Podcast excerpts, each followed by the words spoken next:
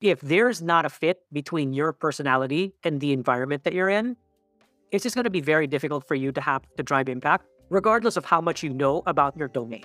The path that I've seen that's been successful are the folks who initially or earlier on in their careers have been able to associate themselves with networks that are respected. You just heard a clip from our latest guest, Patrick Moran, on the People of Digital Marketing podcast. Who's Patrick?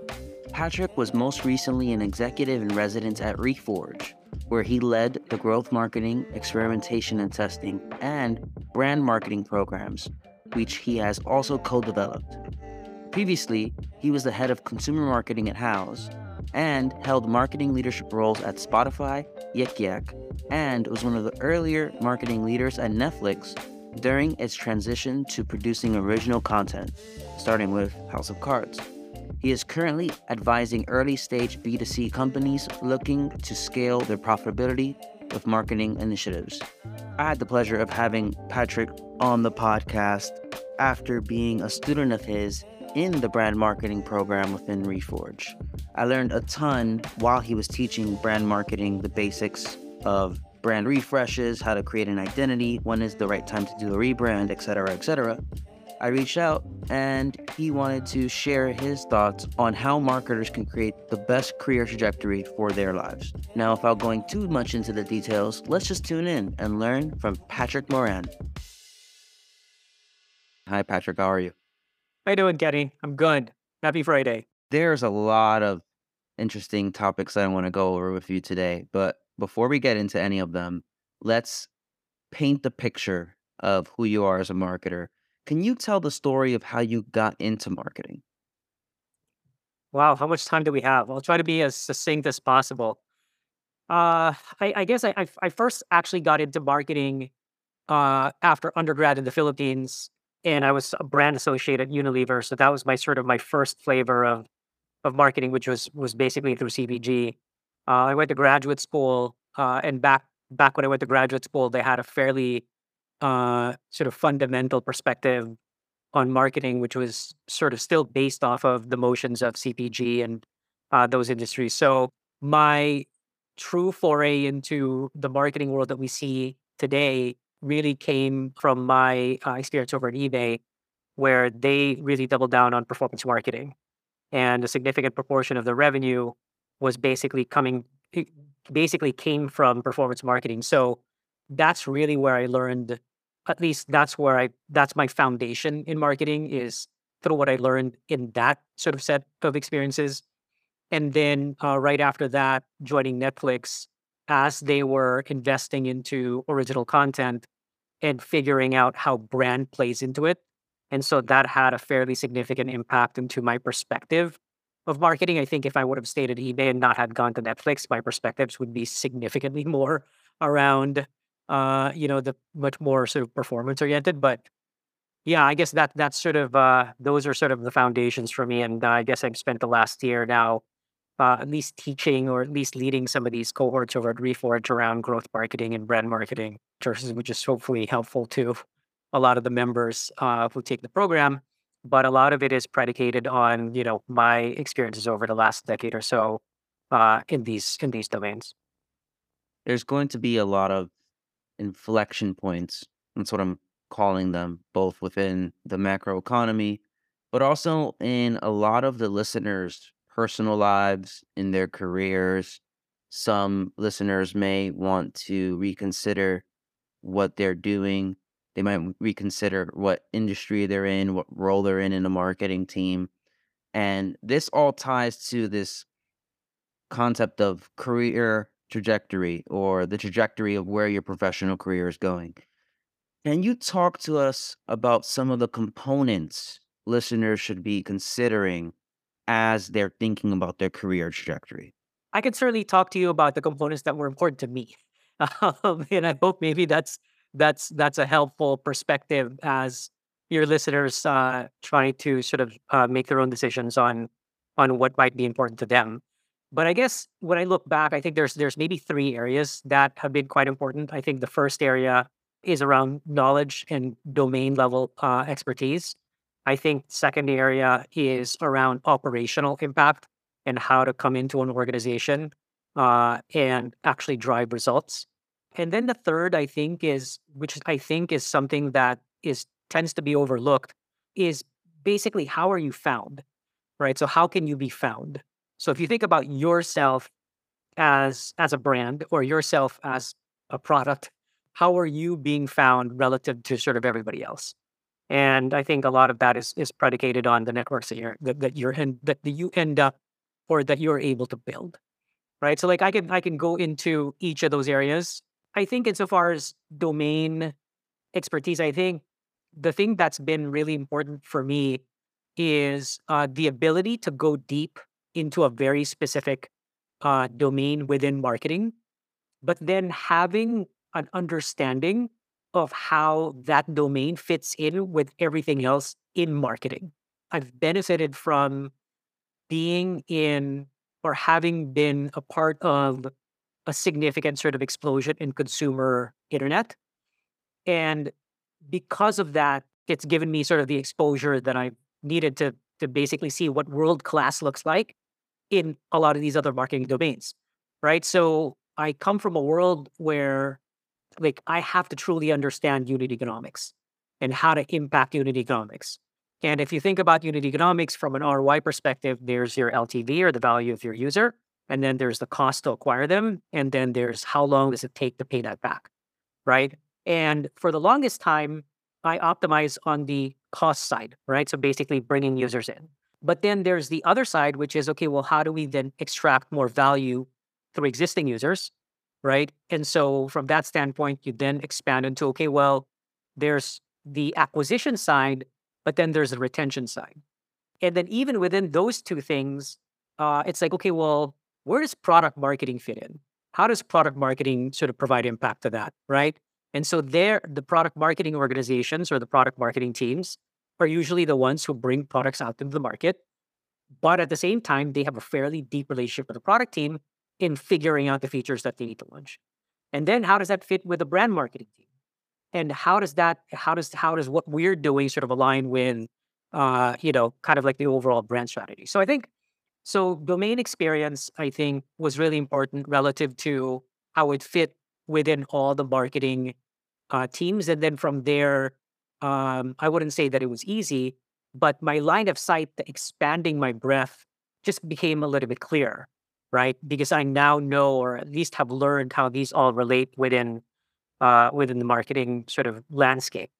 And then I think like maybe like the third sort of level, or maybe another level on top of that, is then how does marketing fit into the impact or making an impact to the business, right? I think that a lot of people tend to sort of overlook that. But it's like, you know what? No, I live in marketing. Here's what I'm going to do. I'm going to try to drive in more users and, and what have you. But having an understanding of how the business works, how users or customers flow in and out of your, your product or your platform, uh, and how you generate revenue and what are the costs associated with generating that revenue gives you a better understanding of how marketing fits within the business. Uh, and so at least you have that level of concept, like context. Can I jump in real quick? Because when you're talking about this, as someone who's experienced this change in mindset myself, I'm in my eighth year of being a marketer. It took seven years for me to realize as a marketer that I'm not just supposed to be figuring out acquisition. I'm also supposed to be figuring out how do you keep the customer? How do all of the channels impact the business overall? And once I started realizing that, I got promoted, I got better at my job, and I now understand that as a marketer, if I really want to level up, I need to understand the business that I'm in. Yeah, and and I think it, it all sort of builds on itself, right? Because I think if you're able to determine what is important for the business, and then to your point, you're now given the opportunities to actually build a team, figuring out like what to invest in, what infrastructure to build. Um, that only then by de facto means you're broadening your scope, right? And so it all sort of builds on yourself. But I think so that's one is sort of one thing that that I think has been really important is sort of domain level knowledge. I think the second thing is is operational impact. And operational impact, I think, has a lot to do with your personality, skill set matched with your environment. And again, right? Like everybody wants to go to company A or sexy company B or what have you. But if you're unable to work, and I've learned this the hard way many times, if there's not a fit between your personality and the environment that you're in, it's just going to be very difficult for you to have to drive impact, regardless of how much you know about your domain. I think there's that. I mean, I think it, it's also, at least my mental framework in that situation is okay, well, what is the long, what is, what is my line of sight to my long term goal? Like, what is the, what is, what does success look like in 12 months for my role? And how do I operationalize that on a day to day basis to get there? Right. So it's it's this interplay between long term and short term. But generally speaking, I think that's I think that's important. And then the third thing is how how are you being found either internally or externally? And I mean, I think the advice. So I, I've gotten a lot of folks who've asked me for advice on okay, well, how do they start their careers in marketing? uh, you know, what should they do? And I think the path, at least that I've seen be successful, I'm not saying that this is the only path, but the path that I've seen that's been successful are the folks who initially or earlier on in their careers have been able to associate themselves with networks that are respected. And so what I mean by that is, okay, well, there's a networks that are respected, meaning insofar as company is concerned, right? So he worked for Google, he worked for Netflix, she worked for Facebook, she worked for, you know, Twitter, whatever it is, right? And so, whether or not you're better or worse uh, as a performer than some other person in the same domain but in a different network is relatively immaterial to the people who are looking for people to fill those roles. And the first thing they think of is how can I tap into the Google network or the Facebook network or what have you? It's just the reality of the situation. And so company company is certainly one type of network. Uh, the people that you work with, your bosses, you know, the people you manage, uh, those are also smaller networks. And how are they working within this space?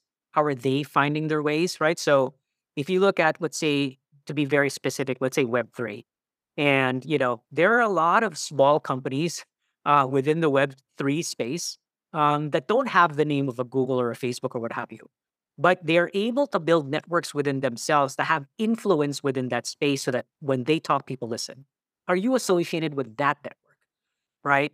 And ultimately, I think the goal is well, if if somebody is looking for someone to help solve something inside a company or outside of your company, are they thinking about you as maybe one, two, or three of the list of people that they would reach out to?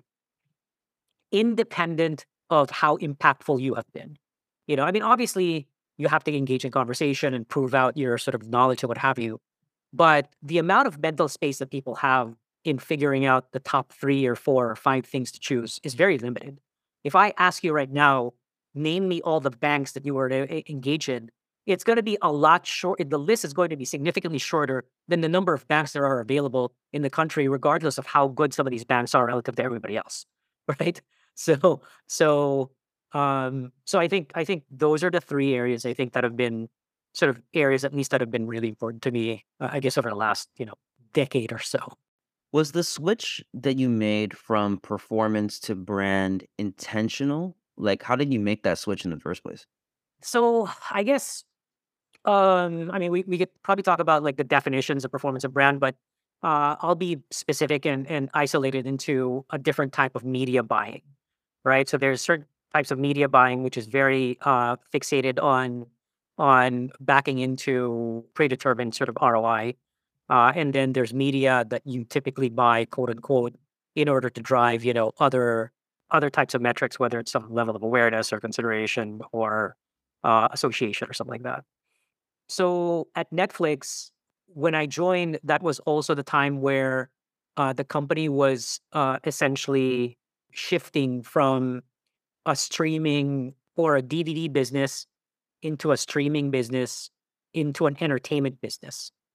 And I think at that point, the company realized that they needed to make a sort of a significant change in how they show up into the world and be seen as an enter- entertainment business for a few reasons, right? One is obviously for end users to take note but the other reason, obviously, is is because they're also competing with some of the bigger entertainment companies at the time, like HBO and Showtime, and you know the usual sort of suspects in in entertainment uh, for content, right? So they really needed, they wanted to be known as an entertainment company, and in order to do that, one of the levers in order to get there is media.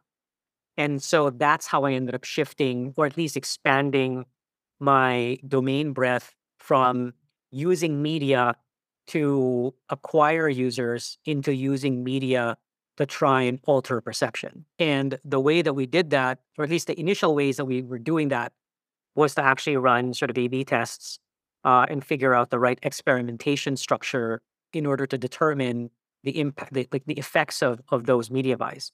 Because the question that we wanted to answer was if we're going to spend X amount of dollars on this campaign today, how will we know whether we want to spend two two times that amount or half that amount tomorrow? Right.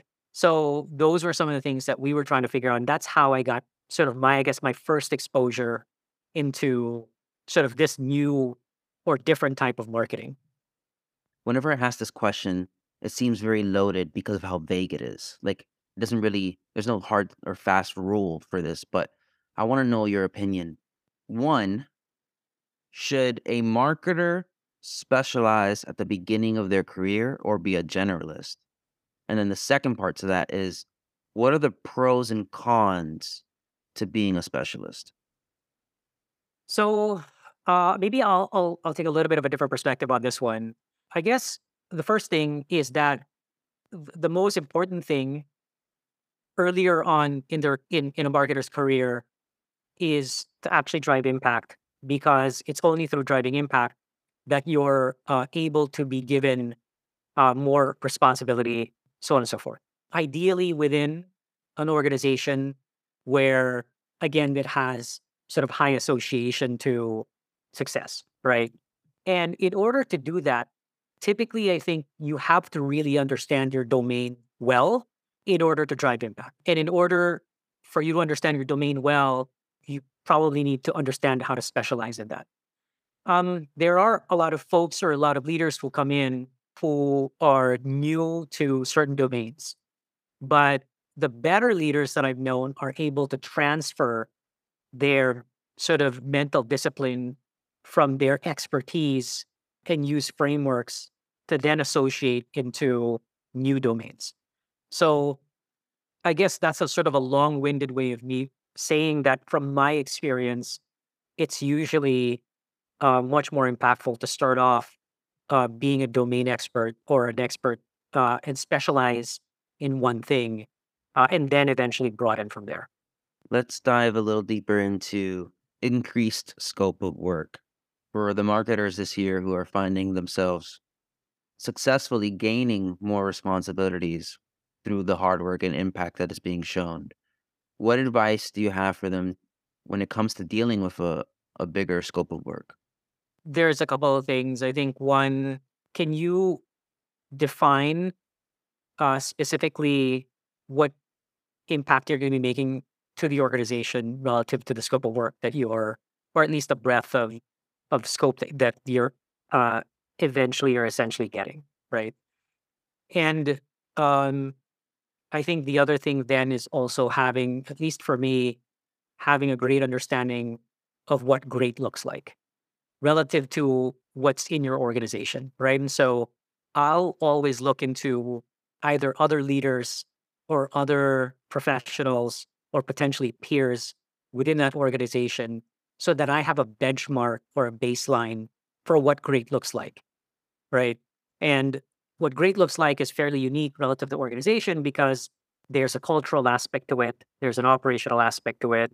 Um, there's okay, well, how do you show up? How do you communicate? And then ultimately, like, how is impact sort of driven uh, in these situations? But sorry to interrupt again, but quickly defining impact. Is it always revenue? No. So yeah, no, I mean, I think that's a that's a really great point. I think it's something that I've sort of overlooked and, and saying that hey, we're driving impact. So one of the things that I've seen companies do is that they know how to learn quickly. And so there's a they they're they have been able to operationalize an iteration process in order to learn faster than I guess maybe their competitors insofar as how to drive impact or how to drive much more engagement from their customers or their users.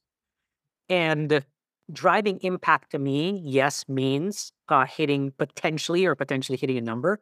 But I think equally, it also means being able to understand what processes or motions need to be set in place in order to drive this sort of rapid level of learning.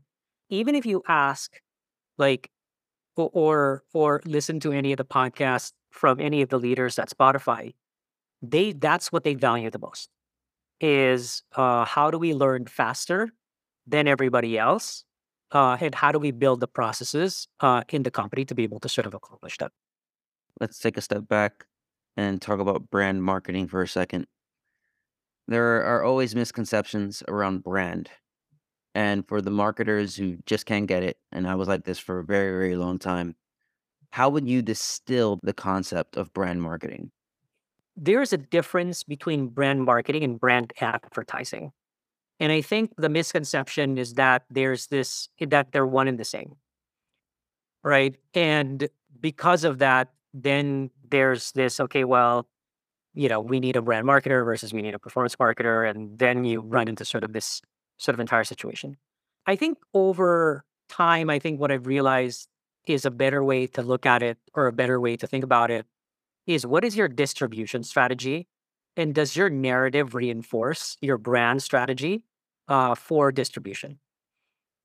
And so if you look at it from that standpoint, um, then it's a little bit of a different perspective or a different take on things, right? Because everything that comes out of the company or every sort of communication lever that the company uses impacts the brand, right? Whether it's, you know, you're you're you want to acquire users within seven days, or you know, you want to just you you want to inform your, you know, potential customers of a certain launch or what have you. And the media that you would end up using is very specific and unique relative to the goals that you have for marketing, right? I mean, and I'll give you a couple examples of that. So Spotify Wrapped campaign, right? The Spotify Wrapped campaign doesn't have TV associated with it. There's they're not buying, you know, a whole bunch of media. A significant proportion of the media that they use or distribution that they use is actually on the product, right? So you is that is that a brand campaign? Is that performs right? So so I think I think that's maybe one way to think about it. But if I were to distill it into different components, I'd probably distill it maybe three components. The first component is how do you show up to your customer? And that's where you have a fundamentally sort of strong set of, uh, you have a, a relationship with the product team because, well, first, y- your product is probably your biggest brand asset. But second, everything that is expressed by your service affects the brand customer service, sales, product, PR, media advertising, right? So the first thing is how do you show up, right? So I think that's the first component is kind of like how do you define your identity? And I think a lot of that is driven by a handful of different things. The second thing is distribution, right? And so then it's like, okay, well, you know, there's many different ways to distribute. There's your push media, right? So whether that's Facebook or display or what have you. There's your pull media, whether it's like content or SEO or have you. But then there's partnerships, there's PR, there's there's a handful of different things, right? So that's distribution. And I think distribution is also predicated on time. And then the third is, well, how do you reinforce this over the course of time? Right. And so I think the mistake that a lot of people make is that, okay, well, we're going to define a brand strategy, blah, blah, blah. We're going to put it in a, in a deck. And then, you know, people are excited about it. And then nobody ever hears or sees it again, like over the next like 12 months. So that's sort of the reinforcement. And I think like an example of this is something that we were just talking about offline, which was, well, if you're now going to use AI tools to develop content, these AI tools require prompts. And one of the prompts is what is your tone? And you, can't be played that you can't take it for granted anymore, right? Because especially if you want to scale content and scale your assets, you have to be consistent with tone, right? And that's what I mean by reinforcement and governance. So I think those those are like kind of like three areas. And so that's why I don't think it's just a matter of advertising. I do think that it is a fairly strong partnership with the leadership team, especially the product team, because how you show up consistently, I think, matters a lot, especially if you're in, the, in an industry or a space that is fairly commoditized and you have just a lot of competitors, right? And so the ones who will win are the ones, I guess, who understand their customers better than everybody else and is able to show up consistently relative to their strategy or their brand strategy. Let's talk about learning for a second and learning in specifically in the role of a marketer. Outside of experience, what other recommendations would you have for marketers listening to this to learn more and get that domain experience, that domain knowledge that they're going to need to then make an impact in their teams? Um, I mean, I think there's a couple of there's a couple of areas. I think one is again, sort of your network and being able to just reach out to folks who are really great at different domains or are even great in your domain, right? And uh, just being able to just consistently have those conversations and learn from them. And then, like, like I think there are programs like Reforge and other programs uh, like that that codify a lot of this uh, into actual frameworks. And I think for me, at least, it's been Reforge has just sort of been a godsend to me because it's allowed me to expand my domain knowledge to not just marketing, but also product and relatively growth.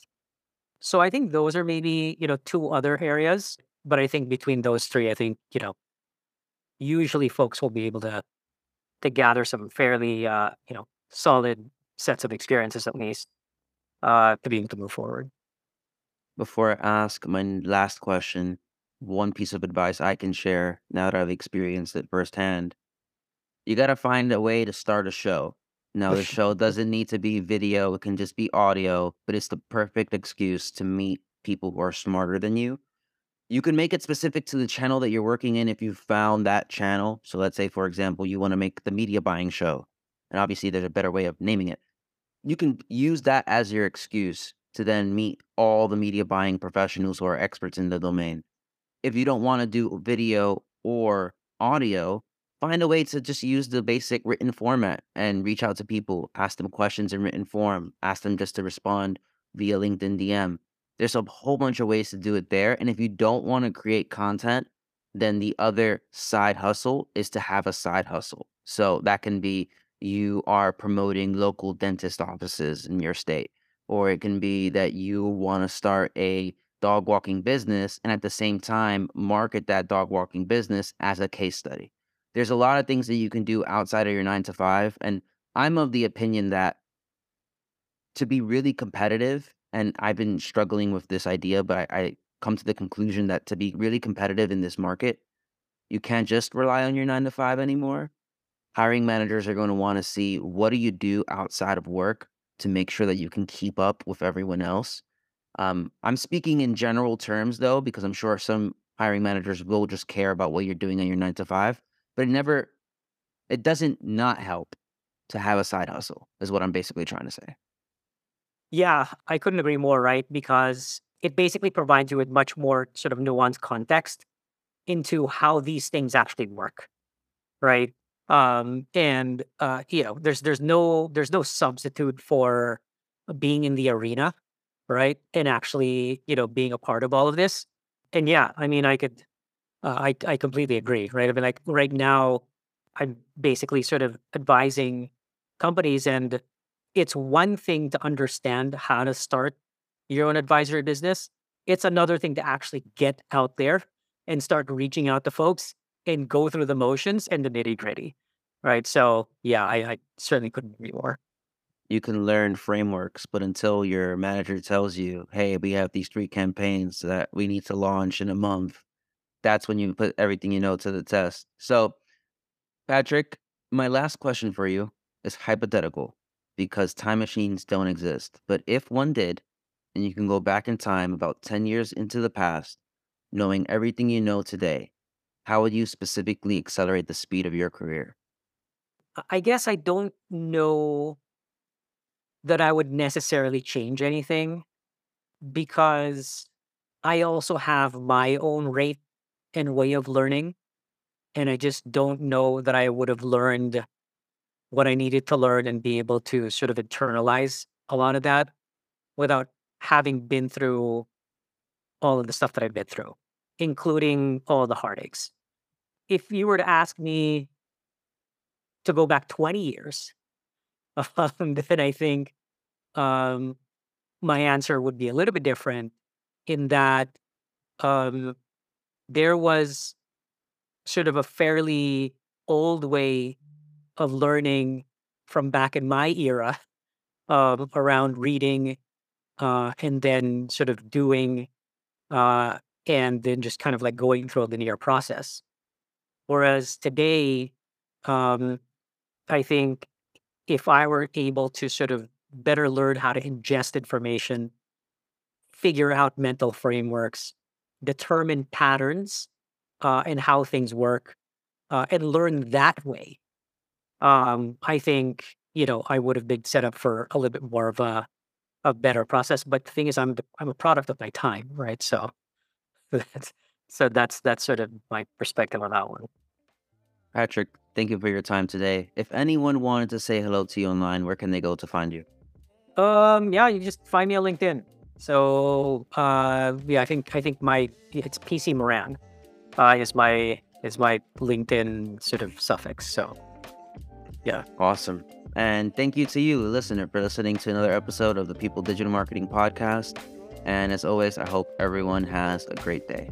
Bye. If you've listened this far into the episode, thank you. I appreciate it.